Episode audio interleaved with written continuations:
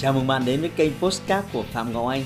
Xin tự giới thiệu tôi là Phạm Ngọc Anh, là diễn giả đồng thời là chủ tịch của ASK Training. Tôi đã có gần 20 năm kinh nghiệm trong lĩnh vực đào tạo phát triển con người. Trong chuyên mục Postcard này, chúng ta sẽ cùng nhau trao đổi để cùng nhau kiến tạo thành công bền vững và xây dựng một cuộc sống hạnh phúc viên mãn.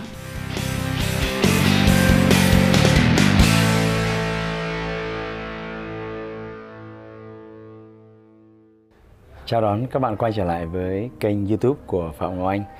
À, hôm nay thì à, à, thực tế là tôi đang ở trong một cái chương trình huấn luyện à, chuyên sâu dành cho các à, doanh nhân à, 5 ngày chuyên sâu.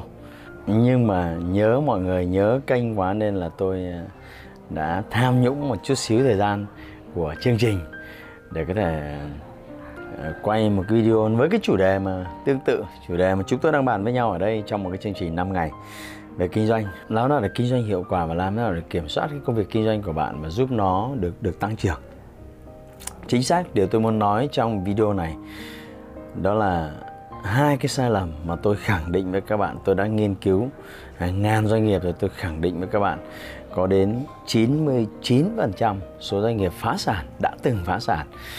Ờ, sau khi xem và nghe xong cái cái điều mà tôi sắp nói ở đây thì bạn sẽ thấy ước gì giá mà mà cách đây ờ, bạn đã biết nó trước thì nó sẽ có nhiều cái lợi ích hơn. À, tuy nhiên thì bây giờ chúng ta sẽ có nhiều những bài học à, rất quan trọng. Và nếu à, sau cái video này bạn thấy nó thực sự hữu ích thì à, đừng quên lan tỏa và chia sẻ nó với những người đặc biệt là khởi nghiệp để họ có thêm những cái bài học quan trọng để kiểm soát thành công của họ. Tốt hơn. Thế thì trước tiên chúng ta phải nói thế này về một cái công việc kinh doanh. À, khi mỗi khi chúng ta làm công việc kinh doanh thì chúng ta đều phải lập kế hoạch cho nó. Và có hai cái kế hoạch quan trọng tất cả chúng ta đều đều phải lập. À, kế hoạch thứ nhất là kế hoạch cho việc à, tiêu tiền. Tức là không thể phủ nhận điều này. Kinh doanh chúng ta có rất nhiều thứ phải chi tiêu. À, và kế hoạch thứ hai là kế hoạch kiếm tiền tức là liên quan đến doanh thu và lợi nhuận.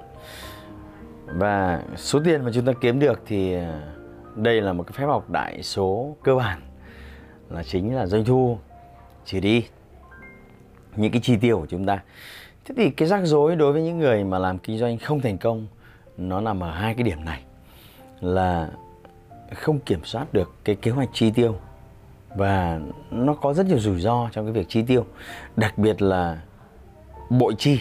Tóm lại là kế hoạch chi 10 đồng thực tế chi 15 đồng. Đấy là cái rắc rối. Lát nữa tôi sẽ nói chi tiết về cái rắc rối này. Ờ, cái rắc rối thứ hai là lập kế hoạch cho việc kiếm tiền. Thì mình lập kế hoạch là kiếm được ờ, uh, 30 đồng chẳng hạn. Nhưng thực tế thì nó chỉ được có 25 đồng 20 đồng thậm chí có người chỉ được 10 15 đồng. Và đó là lý do mà khi mà thu uh, về và chi ra nó bị mất cân đối. Và đấy là lý do việc nợ nần và xa nữa là việc phá sản. Nào chúng ta cùng đi sâu vào từng khía cạnh một. Đầu tiên là chúng ta lập kế hoạch uh, tiêu tiền. Thế thì tôi cho rằng cái sai lầm đầu tiên đối với nhiều người là chúng ta có một cái tư duy về kinh doanh là ừ, kinh doanh thì mình cần phải phải có vốn mình cần phải chuẩn bị tiền bạc. Ờ, cái thói quen tư duy này nó rất nguy hiểm nó bắt nguồn từ việc là đầu óc của chúng ta lúc nào cũng đau đáu nghĩ về cái việc là mình phải cần tiền tiêu cho việc này mình cần phải tiền tiêu cho việc này mình cần phải tiền tiêu cho việc này. À, tôi không nói rằng việc đấy là việc không cần thiết nhưng tôi đang nói về cái tư duy của chúng ta nó nó chưa thực sự là nếu chúng ta tập trung vào cái gì thì chúng ta thường sẽ làm tốt rất tốt cái điều đấy và chúng ta sẽ thu hút nó. Ờ, bạn bạn đã học nó trong cái quy tắc của luật hấp dẫn mà tôi đã từng nói trong video khác rồi à, tức là nếu bạn chỉ tập trung cho việc là à, mình phải tiêu tiền mình phải tiêu tiền mình phải tiêu tiền thì một sự thật một thực tế sẽ diễn ra là bạn sẽ làm rất tốt à, những cái gì mà đã lập kế hoạch. Nếu bạn chỉ chú tâm chăm chăm vào cái việc là, là tiêu tiền tiêu tiền à, làm thế nào tôi có tiền để tiêu. Và thực tế đã diễn ra là um, bạn lập, lập kế hoạch cho việc uh, thuê nhà này thì thực tế là cái tiền thuê nhà và những chi phí những cái tổn thất những cái lãng phí cho cái việc thuê nhà nó nhiều hơn sau bạn lập kế hoạch. À, tôi nhớ trước đây tôi có thuê một cái nhà cho một cái phòng khám nha khoa trong hệ thống của tôi. Thì à, thuê xong để co setup xong hết thì nó gặp một cái rắc rối là đây là một cái ngành nghề có điều kiện và chúng tôi chưa kịp làm cái giấy phép song song. À, do là cái tiêu chuẩn, yêu cầu của cái phòng khám nha khoa. Và mất 6 tháng 6 tháng. Cái mặt bằng này vẫn phải trả cái chi phí trong khi thì cái việc hoạt động. Thế là mất toi 5 đến 500 triệu. Thế thì đây là cái chi phí mà tôi muốn nhấn mạnh, cái rủi ro nó không ngờ mà. Nhưng vấn đề là chúng ta chúng ta chưa đưa nó vào cái phần chúng ta lập kế hoạch, chúng ta không dự báo được cái việc này. Đấy là rắc rối. Rồi mình dự kiến à, ngân sách cho việc đề co là 300 triệu, 500 triệu chẳng hạn. Nhưng thực tế nó phát sinh Cái đồ này nó tăng, cái đồ kia nó thêm Cái đồ này nó nó không có trong kế hoạch. Nó khiến cho cái chi phí này nó tăng 50% Rồi à, Việc mua bán trang thiết bị. À, bạn lập ra một cái danh sách là 10 món đồ. Và mỗi món đồ giá thế này. Nhưng thực tế nó có thi là phải 12 món đồ. Và giá một số món đồ nó thay đổi Do bạn có những yêu cầu tiêu chuẩn khác nhau về chất lượng thay đổi rồi à, bạn dự định thuê 3 năm nhân sự chi phí trả lương cho có họ như thế này. Nhưng thực tế công việc phát sinh nó khiến bạn bạn phải trả lương nhiều hơn nên sự phải thuê nhiều hơn. Rồi à, nguyên vật liệu có thể bạn sẽ gặp rắc rối về mặt nguyên vật liệu à, khi bạn lập kế hoạch là như thế này. Nhưng mà thực tế cái nguyên vật liệu nó lại cao hơn nhiều so với bạn lập kế hoạch. Và đặc biệt là Việt Nam thì à, có những cái khoản chi mà tôi gọi là những cái chi mềm. Nó không nằm trong bất kỳ một cái sách vở, một cái giáo án nào đó về kinh doanh cả, thưa các bạn. Đây là những cái loại chi rất là đặc biệt chỉ có ở cái đất nước này nó mới có thôi. Nhưng mà thôi, nhập ra tùy tục, hôm nay chúng ta không phải là chủ đề chỉ trích về cái việc này. Bạn phải chấp nhận thôi. Ví dụ bạn phải chi cho phường, chi cho quận, rồi chi cho những cái thứ bạn phải đút ở dưới gầm bàn cho việc A, việc B, việc C mà không bao giờ có hóa đơn đỏ cho những cái việc này. Tôi nói thế chắc là bạn hiểu, bạn hiểu thông điệp của tôi là gì. Thế thì những cái khoản đấy bạn phải hình dung ra trước khi bạn làm kinh doanh. Thế thì bạn bạn lập cái ngân sách cho việc chi tiêu là 10 nhưng thực tế nếu bạn không tính toán kỹ có khi nó phải lên đến 12, 13 thậm chí là 15 so với những gì bạn lập kế hoạch. Cái điều thứ hai mới thú vị là cái sai lầm thứ hai chính là cái kế hoạch kiếm tiền của chúng ta. Thế thì ai cũng biết cái công thức đơn giản này. Doanh thu thì bằng à, số lượng hàng bán ra nhân với đơn giá sản phẩm. Thế thì điều gì nó ảnh hưởng đến cái biến của hàm doanh thu? Thế đơn giản thôi, đây là một phương trình bậc nhất hai ẩn. Cái rắc rối thứ nhất nó đến từ à, nó đến từ số lượng hàng bán ra. Chúng ta lập kế hoạch là bán 100 hay 1.000 sản phẩm, 1.000 đơn vị sản phẩm trong cái năm nay. Nhưng thực tế nó không được như thế. Cái đây một thời gian có một cái ờ, một bạn học trò bán hỏi tôi về cái dự án là bạn muốn ờ, đầu tư cho một cái cửa hàng rửa xe và người ta thuyết minh cho cậu về việc là đầu tư chỉ khoảng 800 triệu vào 12 12 tháng là thu hồi vốn và bạn ấy gửi cho tôi cái bản Excel để tôi thẩm định giúp bạn nó như thế nào. Tôi xem mọi thứ cái lập kế hoạch trường này khác rất bài bản rất là chuyên nghiệp. Đây là mô hình nhượng quyền tức là người ta chỉ cần bạn đầu tư như thế thôi và bạn vận hành nó và sau một thời gian bạn thu lại tiền lời. Thế thì bạn hỏi tôi là có được hay không? Tôi cũng không biết là phải trả lời thế nào vì tôi không ở cái khu vực địa lý đấy. Nhưng mà tôi đề nghị bạn nên làm thế này. Hãy hỏi những cái người mà mời bạn hợp tác kinh doanh ấy, xem họ đã làm cái mô hình này với những cái cửa hàng nào chưa? Và nếu có một cửa hàng mẫu như thế thì nên à, đến tận nơi xem người ta làm thế nào. Và thậm chí kỹ hơn nữa là bạn có thể à, à, đến đến tận nơi và ngồi đấy một ngày hai ngày ba ngày đếm xem là thực sự cái lưu lượng khách hàng đến sử dụng thế nào. Và rồi bạn làm đúng như thế bạn thuê hai bạn sinh viên ngồi 2 ca đếm từ thứ hai đến chủ nhật. Xem là bao nhiêu xe máy bao nhiêu ô tô. Và sau một tuần thì bạn ấy cho tôi một cái kết quả. Đấy là mọi thứ nó không màu hồng giống như cái file Excel mà em đã gửi cho thầy. À, thực tế cái số lượng nó đạt được nó chỉ nó chỉ chiếm một cái con số nó chỉ bằng có một nửa thôi. Thực tế. Và em nhập nó lại vào cái bảng Excel cũ thì nó ra một kết quả doanh thu khác hẳn và nó ra một cái điểm hòa vốn và lợi nhuận khác hẳn. À, thế là bạn đã có câu trả lời. Thì tôi nói đầu tiên là số lượng.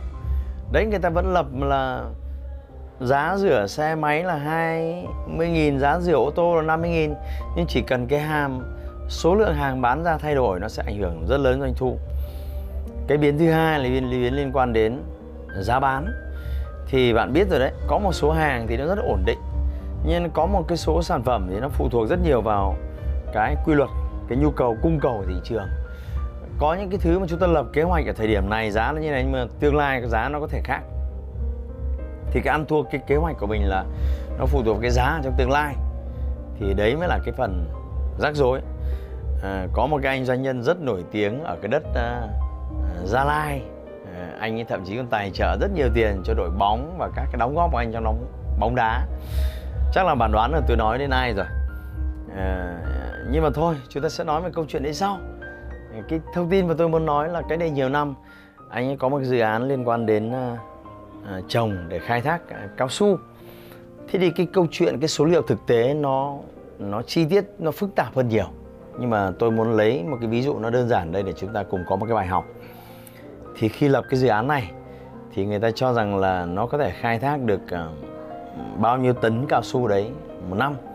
Và mỗi một tấn cao su thì ở thị trường người ta đang sẵn sàng mua và tiêu thụ nó với giá 10 đồng. Bạn hiểu thế cho nó ngắn gọn. Ừ.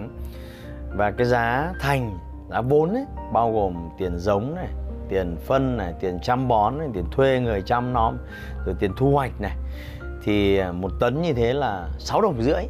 Bạn hiểu thế cho nó rõ. À, tôi lấy ví dụ là bán một tấn 10 đồng và giá vốn là 6 đồng rưỡi. Thế thì nhìn thấy rõ rồi 3 đồng rưỡi là phần lợi nhuận. Trừ đi chi phí vay vốn và một số thứ thì nó còn một cái phần lợi nhuận. Nó tương đối đáng kể. Và thế là đầy hồ hởi ờ, dấn thân vào. Và dấn thân vào thì không làm nhỏ bao giờ. Anh ấy không làm một hect một vài cây mà anh làm trên hàng chục hect và thậm chí là hàng ngàn hàng ngàn hecta. Ờ, thưa bạn nhưng mà sau vài ba năm thì nó có một cái biến một cái rắc rối là